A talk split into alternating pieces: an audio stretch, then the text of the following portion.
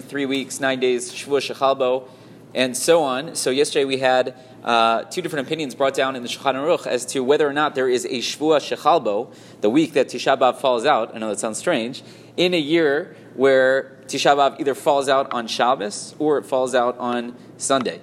Uh, so we know that the intensity sort of ramps up, not as much for the Ashkenazim uh, as we uh, have most of our Nihugei avelut, the morning practices mainly take place during uh, the nine days already from the three weeks, but the Sephardim don't really have anything until the Shavua Shechal Bo, until the week that Tisha B'Av falls out. So what do we do in a year where there is no week that Tisha B'Av falls out? Because when it falls out on Shabbos, we push it over to Sunday, which is already the next week. And when it falls out on Sunday, it's already in the next week. So what do we do? We saw two different opinions within the Shulchan Aruch. One opinion said there are no Nihugei avelut for the Sephardim. They don't do anything. They don't have a Shavua Shechal Bo. They just sort of like enter into a uh, Tisha B'Av. And the other opinion said that no, we'll treat the whole week before as though it is Shavua Shechal Bo. All those different morning practices will be in play. He says maybe we could be lenient on Thursday and Friday, Lekavod Shabbos. Okay, those were the two different opinions. Now we've discussed in the past, and we talked about this a little bit yesterday, why is it uh, that, well, The, the Gemara Masechet Ta'anit on Daf Chavtet tells us that the Beit HaMikdash was actually set on fire uh, late in the day on Tisha B'Av, on the ninth, and it burned until the tenth. And that's why we still have some morning practices that go into the tenth.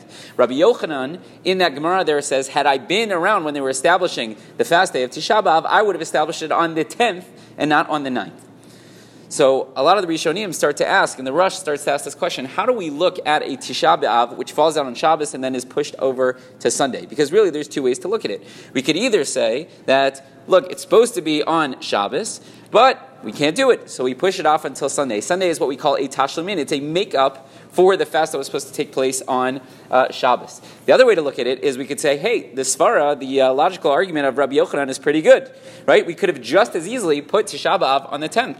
So maybe in a year when the ninth falls out on Shabbos and we push it over to the tenth, we say, you know what, this year we're not commemorating the ninth of Av. That's just going to be a regular day. It'll be Shavua Shechal Bo or nine days, whatever you want to call it, and we'll only have the fast days on the tenth.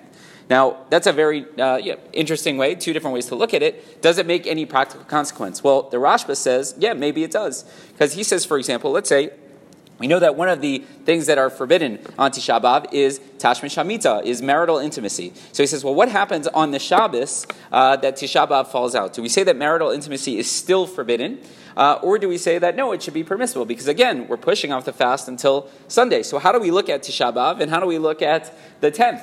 Uh, so if you're going to say that Tisha B'Av is uh, really on the ninth, and then we have a makeup day because we couldn't do a lot of those things, so maybe we would argue, well, still any Dvarim Shabbatina, any you know personal, private signs of mourning should still apply. And you should go ahead on Shabbos and have all those different Nihugei avelut, and we would tell you that uh, you know Tashmish HaMitah, unfortunately, is not allowed because it still has elements of Tisha B'Av. But if we say we literally uproot it and we put it onto the tenth, so then perhaps Tashmish HaMitah should be uh, permissible on the ninth because it's Shabbos, we've pushed everything off, right? And now we're only having it on the tenth. So that would be an interesting practical consequence. Another practical consequence, the reason why we bring this is, how do we look at Shavua Shechal Bo when Tisha B'Av falls out on the ninth? So if you're going to tell me that really it is on the ninth, just for whatever reason, we have to have a Tashlimin on Sunday, so then the whole week prior should be Shavua Shechal Bo. It is the week that Tisha B'Av falls out. But if you're going to tell me, no, we've literally lifted it up and we've put it on the tenth, and there's good reason to have it only on the tenth and not on the ninth, so then we could say, maybe there is no Shavua Shechal Bo, so that perhaps are